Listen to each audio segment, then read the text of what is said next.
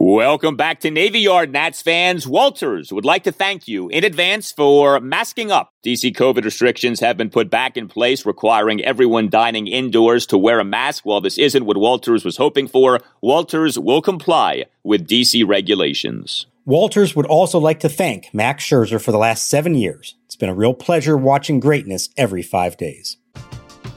We're driven by the search for better. But when it comes to hiring, the best way to search for a candidate isn't to search at all. Don't search match with Indeed. Indeed is your matching and hiring platform with over 350 million global monthly visitors, according to Indeed data, and a matching engine that helps you find quality candidates fast. Ditch the busy work. Use Indeed for scheduling, screening, and messaging so you can connect with candidates faster. Leveraging over 140 million qualifications and preferences every day, Indeed's matching engine is constantly learning from your preferences, so the more you use Indeed, the better it gets. Join more than 3.5 million businesses worldwide that use Indeed to hire great talent fast. And listeners of this show will get a $75 sponsored job credit to get your jobs more visibility at Indeed.com slash BlueWire. Just go to Indeed.com slash BlueWire right now and support our show by saying that you heard about Indeed on this podcast. That's Indeed.com slash BlueWire. Terms and conditions apply. Need to hire? You need Indeed. First pitch. Ortega blasts one to deep right center field. Robles back to the warning track, looking up, and it's gone.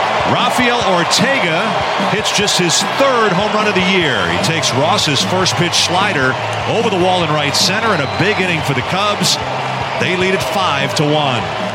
And welcome to Nats Chat for Sunday, August 1st, 2021. Yes, August has begun. The Nationals' nightmare of a July is over. The Nationals ultimately went 8 and 18 in July to say nothing of everything else. The dismantling of the team via trading away eight players, the terrible Stephen Strasburg news, him undergoing surgery for TOS, a game being suspended due to gunfire outside Nationals Park, a second major COVID 19 outbreak, a number of injuries for the Nationals, in the month of July. It was unbelievable what went down over these last 31 days. Along with Nationals insider Mark Zuckerman of masnsports.com, I'm Al Galdi, host of the Al Galdi podcast. Good to have you with us. Thank goodness July is over. Nats ended it appropriately with a loss, a 6-3 loss to the Cubs at Nationals Park on Saturday night in game two of a three game series. Mark, is there like an exorcism or a ceremony that we can perform to rid the Nats of the bad juju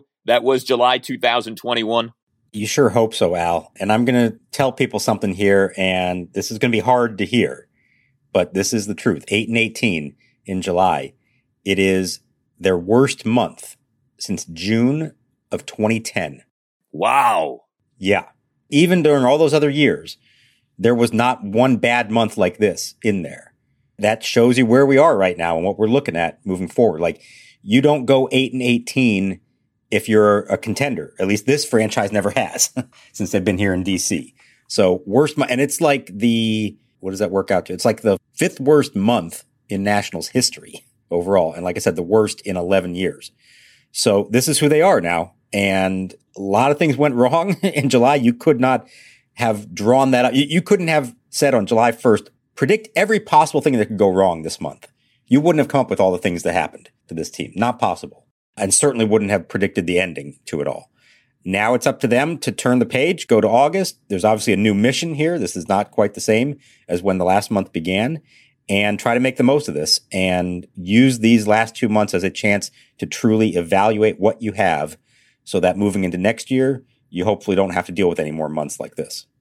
It's incredible how the calendar played out. The month of June ended with the last win of that 14 wins in 17 game surge. The final game in the month of June for the Nats was a 15 6 win over Tampa Bay on June 30th. That completed that two game sweep of the Rays. That also ended what was a four game winning streak. It was like it worked out perfectly from a standpoint of June ended, and that's when the winning ended. You know, that's when the all time month for Kyle Schwarber ended, and then he ends up getting hurt like five seconds later.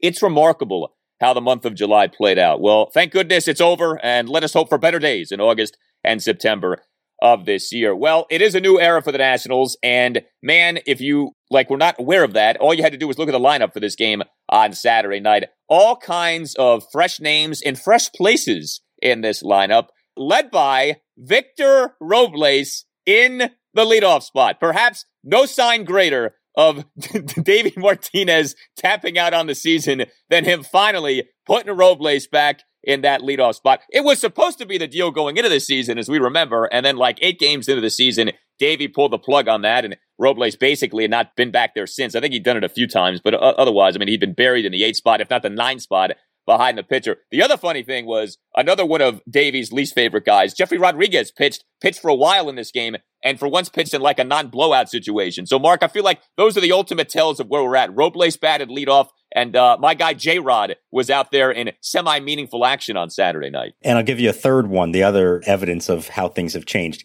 He double switched out his cleanup hitter in the sixth inning. That's right. You know, yeah. I mean, he, we, we don't see Davey do that.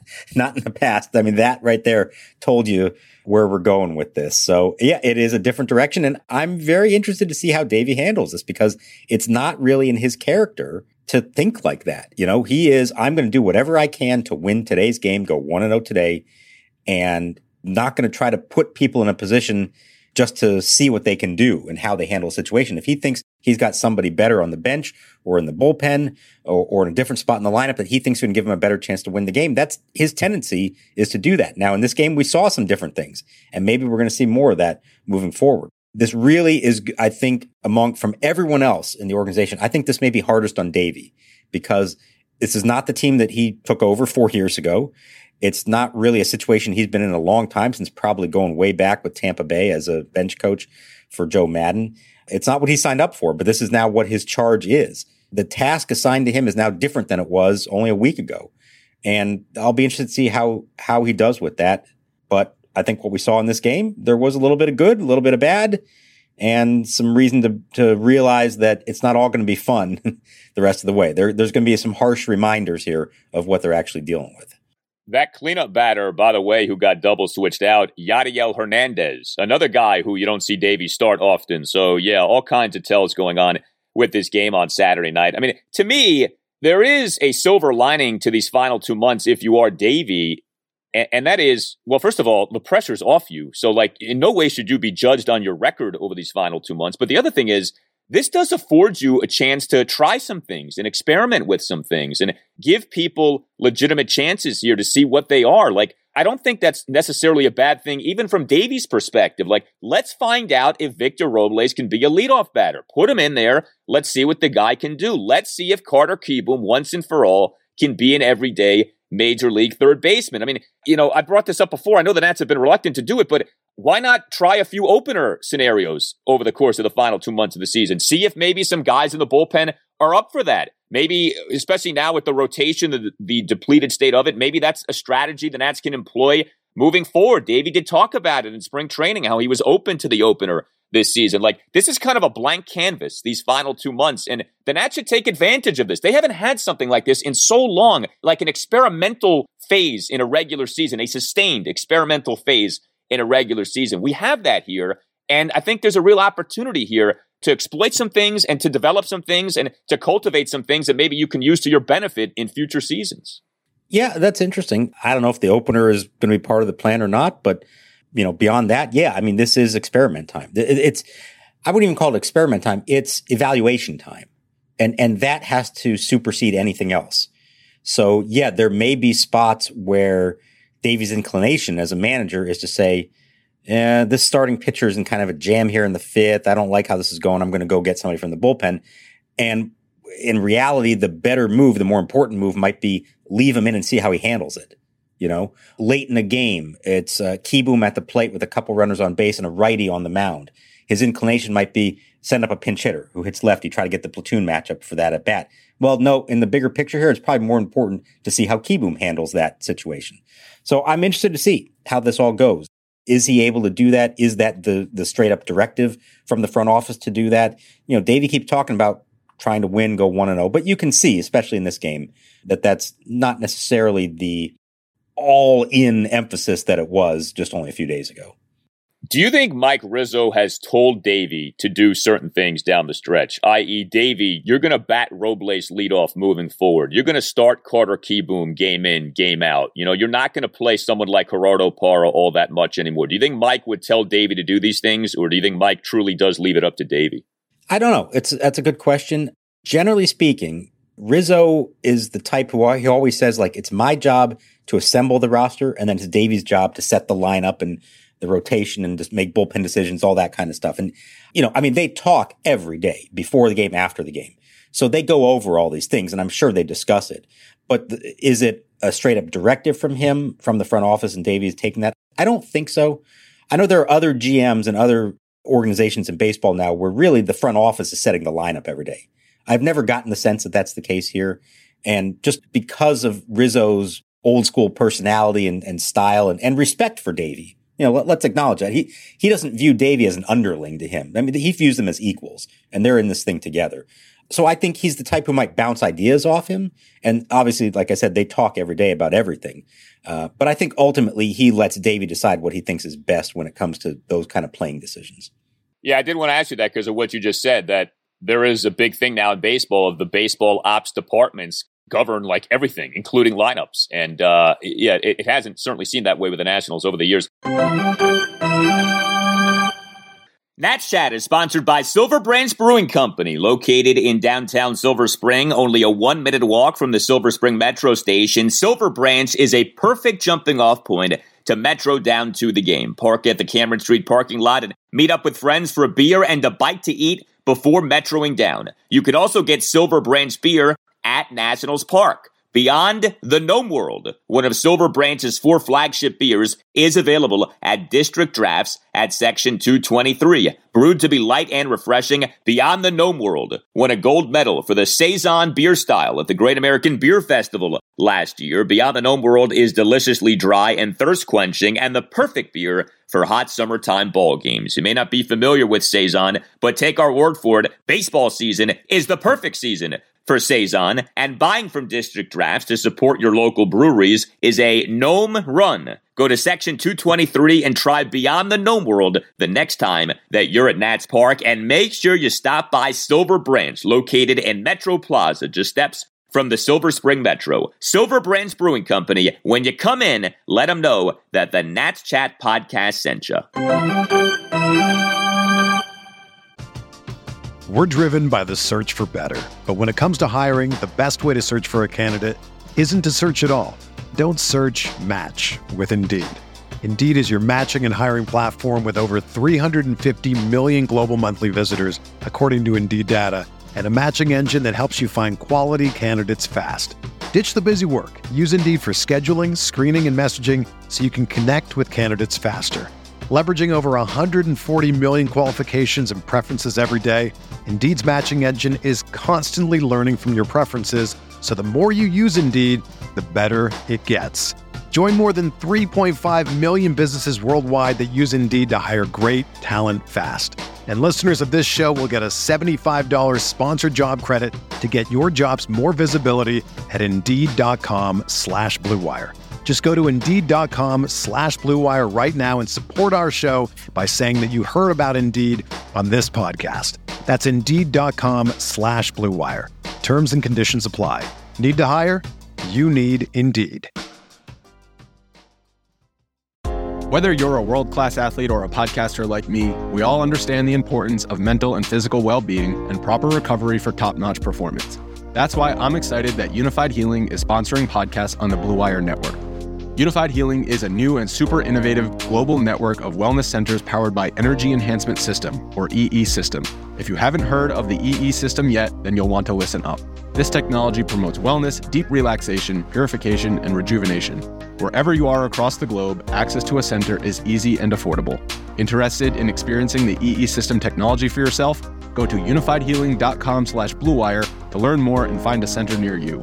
That's unifyd, U-N-I-F-Y-D, healing.com slash bluewire. No material or testimonials on the Unifyd Healing website are intended to be viewed as medical advice or a substitute for professional medical advice, diagnosis, or treatment. Always seek the advice of your physician or other qualified healthcare provider with any questions you may have regarding a medical condition or treatment and before undertaking a new healthcare regimen, including EE system. Here's the pitch. Swing and a high drive, deep left center field, but playable. Moving over the center fielder. Calling off as Ortega makes the catch. Bell tags coming down the line to score as Ortega fires to third. So sacrifice fly and a run batted in for Kieboom is his first of the year, swinging at the first pitch. So one specific thing about this lineup that was interesting, Luis Garcia was a number five batter again. He was a starting shortstop on Saturday night. He was not the starting second baseman. Alcides Escobar did not start for like the first time in forever. This was like the end of the Cal Ripken Ironman streak. Alcides Escobar not starting for the Nats. That's interesting. Garcia at shortstop. Do you think they see that as a possibility for him moving forward? We're going to see some of it. I don't know that he's going to only be at short. I think there's going to be a lot of him at second base as well. But it is something they want to look at. Now, defensively in Rochester, I, I want to say he had something like 16 errors at shortstop, specifically at shortstop. So he is very raw there. There's always been that question of is he the long term answer at shortstop? And then I think, you know, we were all thinking for a long time that Trea Turner is going to be their shortstop. And so when Garcia comes up, there's a hole at second base, and that's probably where he's going to be. So I think they're still trying to figure that out. And I'll tell you what, of all the things that they now have to decide in the next two months, you know, when you get to the end of this, there are things you want to have a better idea of. I think high on that list is do we have our shortstop here? or do we need to go get one? You know, they just signed Brady House, the draft pick. He's not coming up here anytime soon. He's 18 years old and he's just starting his career. So for people who say, oh, well, they traded Trea Turner because they know they've got the next one in, waiting in the wings. No, no. This is not that kind of situation at all. Now, remember, when they traded for Trea Turner, there was some thought that, okay, that's Ian Desmond's replacement. And I think there was one year where Danny Espinosa was the shortstop, but ultimately, yeah, that was Trea Turner's job once Desmond left in free agency. But that's not the case here. So, I mean, there's a huge open-ended question of who is their shortstop in 2022. And if it's not from within, and I would uh, assume that the only one from within that it would be is Garcia, then they have to decide maybe they're spending money on a shortstop. We talk about all this great class of shortstop. Maybe they are actually looking at that, or maybe they're finding a short term temporary thing. Maybe Alcides Escobar comes back in some capacity. So I think that is one of the most important questions they have to answer here in the next two months is the position of shortstop.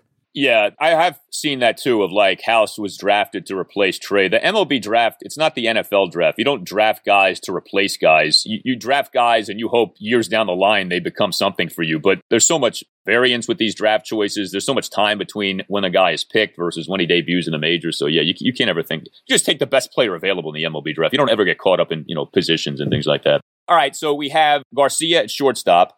We did have Carter Kieboom again at third base in this game. And, you know, it was another game in which we saw some defensive struggles for Carter. He went 0 for 3, did have an RBI sac fly in the game, but, you know, he doesn't look comfortable in the field. And, you know, we saw this when he played shortstop for the injured Trea Turner a few years ago. And we've seen that here over his brief time back up at the major league level over these last few games at third base. He has a one out throwing error in the top of the third inning on Saturday night. A Willson Contreras grounder makes a nice backhanded stab while crossing into foul territory. So, I mean, Carter got that part right, but the throw was off. The pitch on the way. Ground ball third base side. Backhanded by Kieboom along the line from foul ground. He fires high. Zimmerman, a leaping catch, comes down off the bag.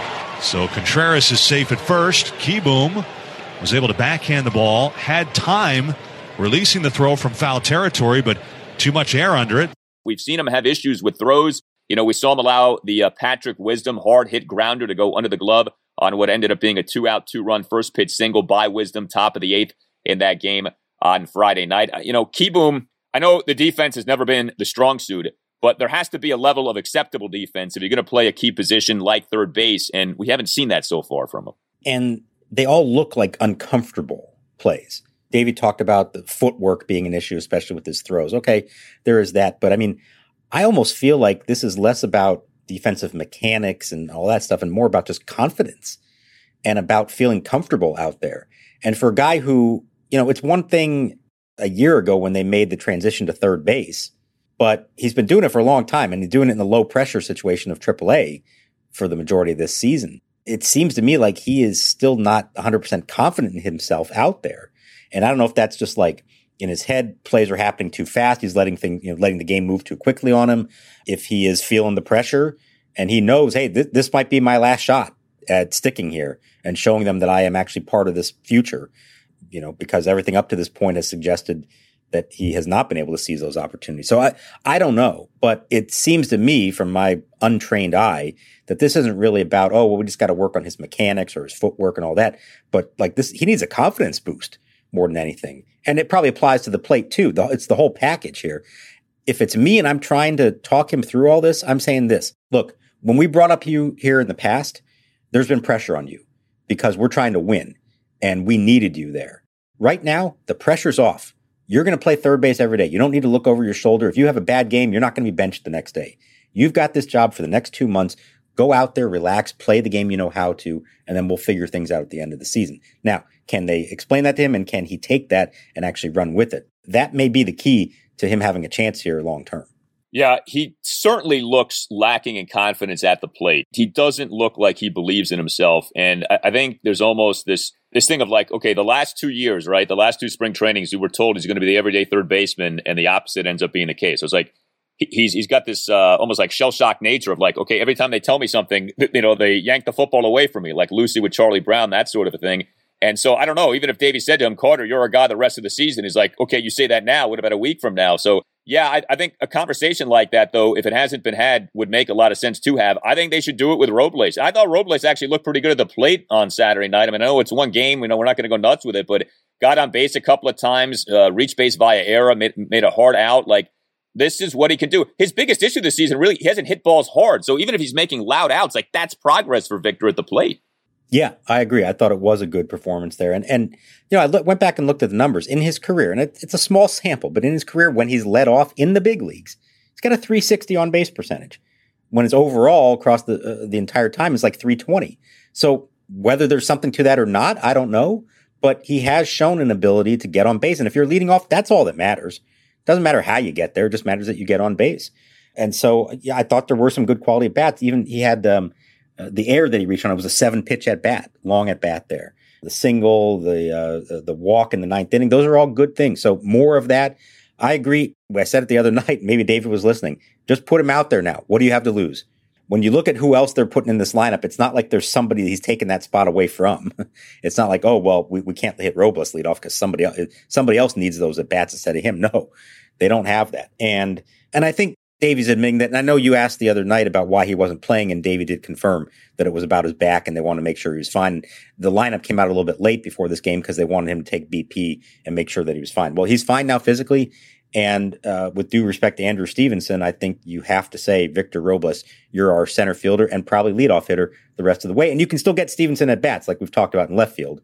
But Robles has got to play a lot the rest of the way because if I said shortstop was a key decision for them, center field is right there as a key decision. You want to be strong up the middle. I mean, think about what the next two months are about shortstop, center field, and catcher. And hopefully, we're going to find out here soon when we see the kid get called up, Ruiz, if he is the answer or not. And that is where you have to move moving forward. That's what you got to look at being strong up the middle. All those positions are critical now the rest of the way. Yeah, I mean, to me, from a position playing standpoint, the rest of the season really is all about Robles, Kieboom, Garcia. And what are they? How do they look? And are they building blocks for the future, or do you have to look elsewhere? But you really want to try to get full definitive answers on those three guys over these final two months. So they should be playing as much as possible. Just put them out there. Let's see what they end up being. Interesting game on Saturday night for Juan Soto. Has a double and a walk. He also, though, grounds into a game ending double play, another double play for Juan. This is now 19 on the season. He had totaled 21 double plays over the previous three years. We've had that conversation before, but it really is something the frequency with which he's hitting the double plays. Also had a crucial error in the game, a run scoring error, two outs top of the first, the baseball going off his glove and then behind him on a full count liner off the bat. The 3 2 swung on, line to right. Soto backing up, and it's off his glove and will go all the way to the bullpen fence. Ortega will score. Wisdom around second, heading for third. The relay by Adrian Sanchez is not in time. What do you think Soto thinks about all this? I mean, it's hard to envision Juan Soto being mad about anything. He's such a gregarious, jovial person, but I'm sure he doesn't love the fact that so many of his boys have been traded away and the team, at least for the rest of this season, doesn't figure to be very good. What do you think is going through Soto's mind right now? Yeah, we're going to be talking to him in the next couple of days. They're they're trying to set that up for us. Um, you know, we talked to Ryan Zimmerman before Saturday's game because it was important to get his thoughts on the state of things. And I think Juan Soto is probably next on that list of the remaining players, and it's important to hear what he says. So I don't know exactly, but I'll just say this. Think about ever since he was called up, and it hasn't been that long, but he's now been a part of this team for four seasons. Ever since then, they have been a contender or believed that they were contending, where every game mattered. They were trying to win. He wins a World Series in his second season in the big leagues. He's a superstar. He has never had to experience anything like this. Not at this level, obviously. And that's a daunting thing for him. And, and it's not just, okay, oh man, I got to start getting used to the idea of we're rebuilding. We might lose games, but we're rebuilding and it's all about me now. I'm the focus of this team. Zim even said it like, this is Juan's team now. They have to build around him. He is the face of the franchise. Now, Zim knows what that's like being a face of the franchise at a young age on a team that's not good.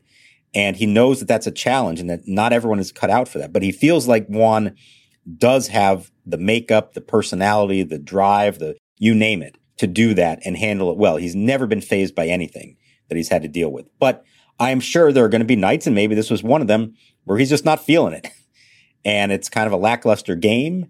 And you're looking at who the players are around you in the field and in the lineup. And these are not the same guys you're used to. And you're trailing by a few runs. And I could understand how it could be tough for him to get up for every at bat in every game. And that's going to be the challenge now for him and for the coaches and others around him to keep him up because people are going to take his lead the rest of the way. And, and maybe it's unfair to put that on a 22 year old, but it is going to be the case. They're going to look to him. And if he's playing with energy and enthusiasm and fully invested in everything, the other guys will. And if he's not, it's going to stand out and we're going to notice it. And that's not going to be good for anyone.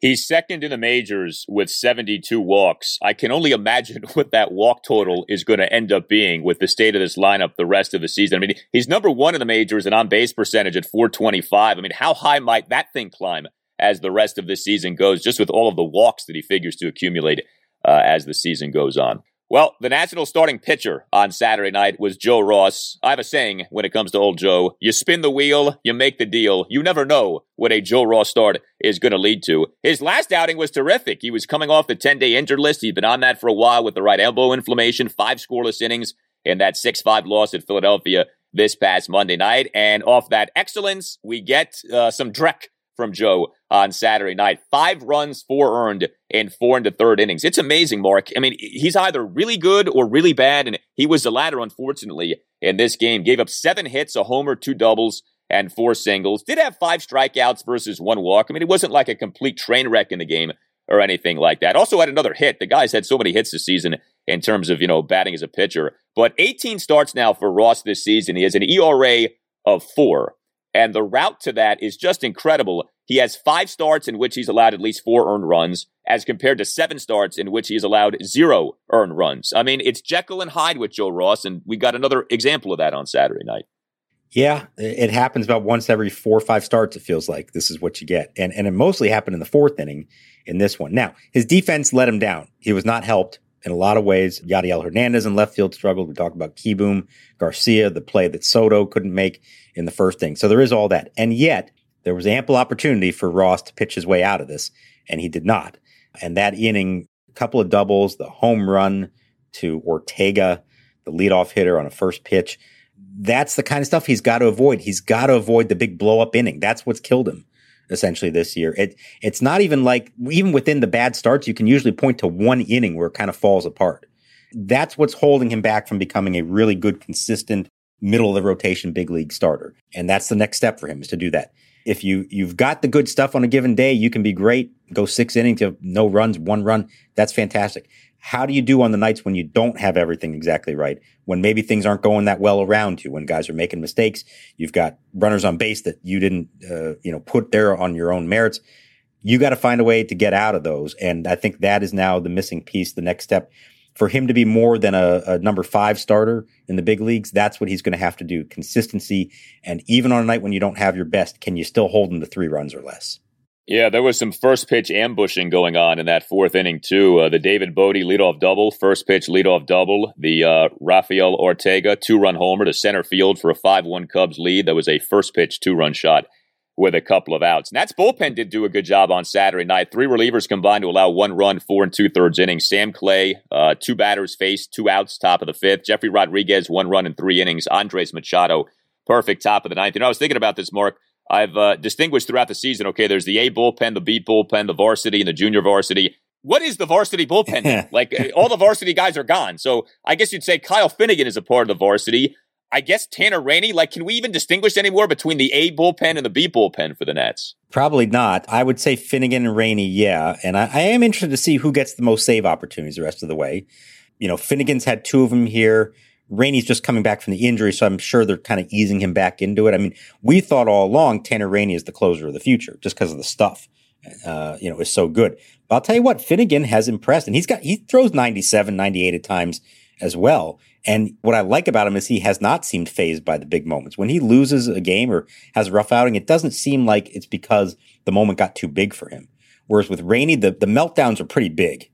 Uh, you know, when he falls apart, he really falls apart. So I, I'm curious to see how that goes.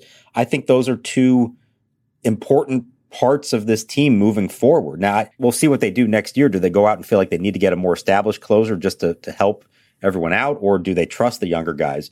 Um, but you got to figure Rainey and Finnegan are a big part of what they're trying to do now, and they're going to get opportunities. Now, beyond them, I don't know. All of a sudden, Ryne Harper is pitching in more situations of consequence after never being used in it. Jefry Rodriguez finally got the chance here. Machado, uh, you know, we've seen some. And then we didn't see him in this game, but he is now part of the bullpen, and that's the new guy, Mason Thompson from uh, the Padres, one of the reliever, one of the prospects they got for Daniel Hudson. He he got here kind of late. I mean, he made it in time for the game, but I think Davey wanted to just let him relax and not uh, be thrust right into it. But I would not be surprised if we see him on Sunday. He has a little bit of big league experience uh, with the Padres earlier this year. They're going to put him out there, see what they have. He's the first of the 12 uh, who will debut for this team, and I think there are more coming here pretty soon. That's another big part of what we're going to be watching the next two months. Yeah, Mason Thompson was the Padres' number nine prospect for MLB Pipeline at the time of that trade. Uh, the Nats getting him and infielder Jordy Barley for Daniel Hudson in a deal that was officially announced very early on Friday morning. So, to the point that you just made, it's really interesting right now with the Nationals rotation. It's like day by day. Uh, we, we don't know almost going into a given day. Well, who is the Nats starting pitcher for this game? It is going to be Erick Fedde for game three against the Cubs Sunday afternoon at 105. And it is for now TBA when it comes to game one of a four game series against Philadelphia on Monday night. And it is sure feeling, Mark, like Josiah Gray might be the guy. In fact, Jesse Dougherty, the Washington Post on Saturday, tweeted sources as Mike Rizzo indicated could happen. The expectation is that Josiah Gray will go straight to Washington and be activated by the Nationals likely later this week. And you told us that, hey, expect to see Gray probably sooner rather than later. I mean, do you think it's going to be as soon as Monday night that Josiah Gray is making his Nationals debut? I think so. As long as he's fine and that he's, you know, settled in and, and what his pitching program is. And I, you know, confess to not knowing when he last pitched for the Dodgers and, uh, you know, what his throwing program has been, where he, where he is for that. But they kind of need it to happen on Monday because I don't think they have another option for that start. Uh, somebody else would be on short rest. There really aren't a whole lot of guys at AAA. They're waiting to call upon Jefry Rodriguez, who would maybe be like an emergency starter just through three innings in this game. So that's not going to be him. So yeah, I do think we are going to get our first look at Gray unless something strange happens. That that is the sense reading between the lines of what I've heard as well. And good, you know, let, let's do it. Let's see it. And what fascinates me about what we're going to see from some of these guys as compared to what we've seen the last, say, five years when they've called up one of their top prospects, like a Lucas Giolito, like a Carter Kieboom. Those guys were thrown into pressure situations on teams that were trying to win. And they knew that the leash was going to be really short and you have a bad outing they may send you back down to AAA. I think that had a lot to do with what happened to Giolito here. Now, there were mechanics as well that helped him turn it all around. But if you remember when he was up here, I think it was only four starts they weren't even four in a row. It was like get called up for the start, sent back down, called back up. All right, we'll give you one more shot. Nah, it didn't go so well. We're going to send you back down. When they call up Josiah Gray, and as they're doing now with Thompson, and when we see the catcher, uh, Ruiz, to me, you put them out there and you say, don't worry about it. Go pitch, go hit, go catch, whatever it is that you do. And we're going to take a look at you, and you don't need to worry about uh, if this one doesn't go well, you're out of a job or we're going to send you back to the minors or we're going to replace you, whatever. Like take the pressure off of them. And I think that will go a long way toward easing them into this. Understand there are going to be some lumps. They may not come be gangbusters right out of the chute, but it now is the appropriate time to see what you have And that will help shape the decisions that Mike Rizzo makes this winter based on what they see over these two months. Especially with pitchers, you can't expect excellence right away. There are so many examples of really good starting pitchers who did not start out very well. Uh, even someone like Max Scherzer, if you look at his initial major league seasons, they weren't great. He became great as time went on. I mean, the ultimate example is Roy Halladay, who got demoted to, I think it was single A at one point. He was so bad and then ended up becoming a Hall of Famer. So, yeah, you know, let the guy know. I mean, you know, there is a, a level that you have to perform at at some point, but have a leash on the guy that is fairly lengthy and, and, and you know, give him some room with which to grow. Now, it's worth pointing out Josiah Gray has pitched at the major league level so far this year eight innings over two games, including one start with the Dodgers. They did not go well. He gave up six runs in the eight innings. He gave up four homers, but he also has over those mere eight innings a total of 13 strikeouts. So it's like, hey, let's see what the guy has, see what he can do. And you know, there's there's opportunity here. I mean, they don't have, they still don't have many starting pitching options. I mean, especially off traded, having traded Scherzer, it's not like there are a bunch of guys in the minors now who they can call up to start games. That's still a problem for them. So there's, you know, a chance here for Josiah Gray to be a part of the Nats rotation the rest of the season. But that'll be exciting. See, when Mike Rizzo said to you guys the other day, like there's there was an excitement with all this. I don't think that was just GM speak. Like I think there is. It, that, there's going to be some juice in the ballpark on Monday night if Josiah Gray is starting. Just like when you know when someone like Keibert Ruiz comes up, that's going to be exciting as well. There's real interest in someone like this, and there should be. Yeah, no, 100%. I mean, I love major league debuts. I, I, I, know this isn't his debut, like you just said, he's pitched before, but I always love those moments. These are a big deal, and this is your future on display. And yeah, we probably do interpret too much into that one first time and draw a lot of conclusions. And you're right, it doesn't always work out that way. Two other names that come to mind I know from early in their careers that they had really rough rookie years with John Smoltz and Tom Glavine back when the Braves were awful. And they left them out. I think Glad, I know you don't care about wins and losses, but I think Glavine had 19 losses as a rookie or something like that. So yeah, it happens. Let them figure it out. Let them go through that. It's okay to do that. But yeah, no, I love those. I get excited for anybody's major league debut or, or you know team debut in a situation like that. And um, let's see. I from what I gathered from the fans here the last couple days, I think they're excited for that stuff too. Again, they're not happy with the situation that they're in now, but they understand it. I think most of them, and it's too late to do anything about it. So you might as well embrace this now and get behind it and start rooting for the kids and, and hope that they show that this team can win within a couple of years. Tickets for the remainder of the 2021 Fredericksburg National season are on sale now.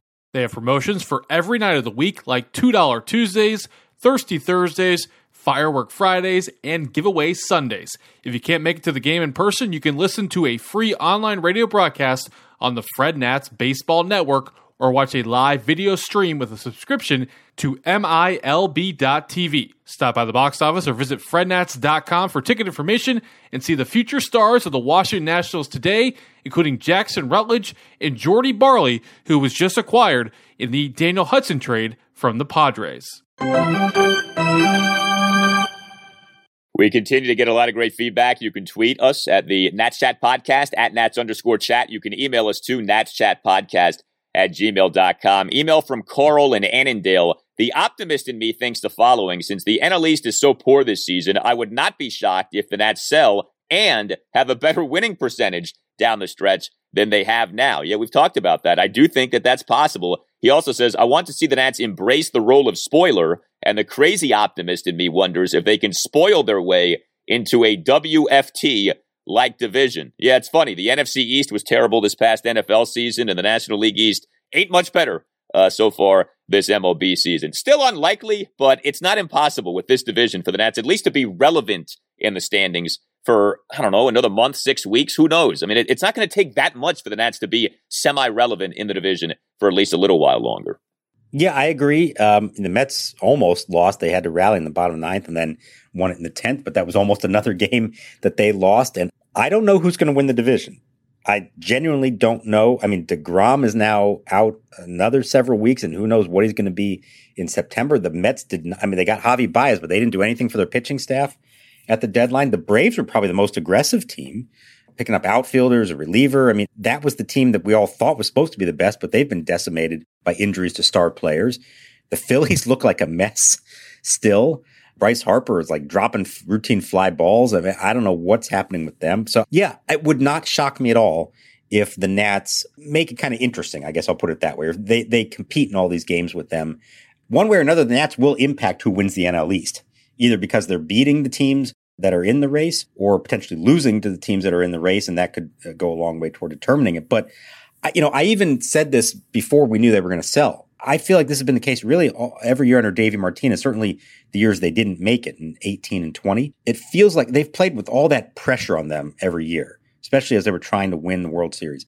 And anytime they don't make it, it's almost like as soon as they realize, now it's not going to happen this year, it's like the weight's lifted off everyone's shoulders and they just go out and relax and have fun and play baseball and they end up winning more games. They end up as a better team. If you look at how they finished in September of 18 and how they finished like the last week or two last season in the shortened season, they play really well.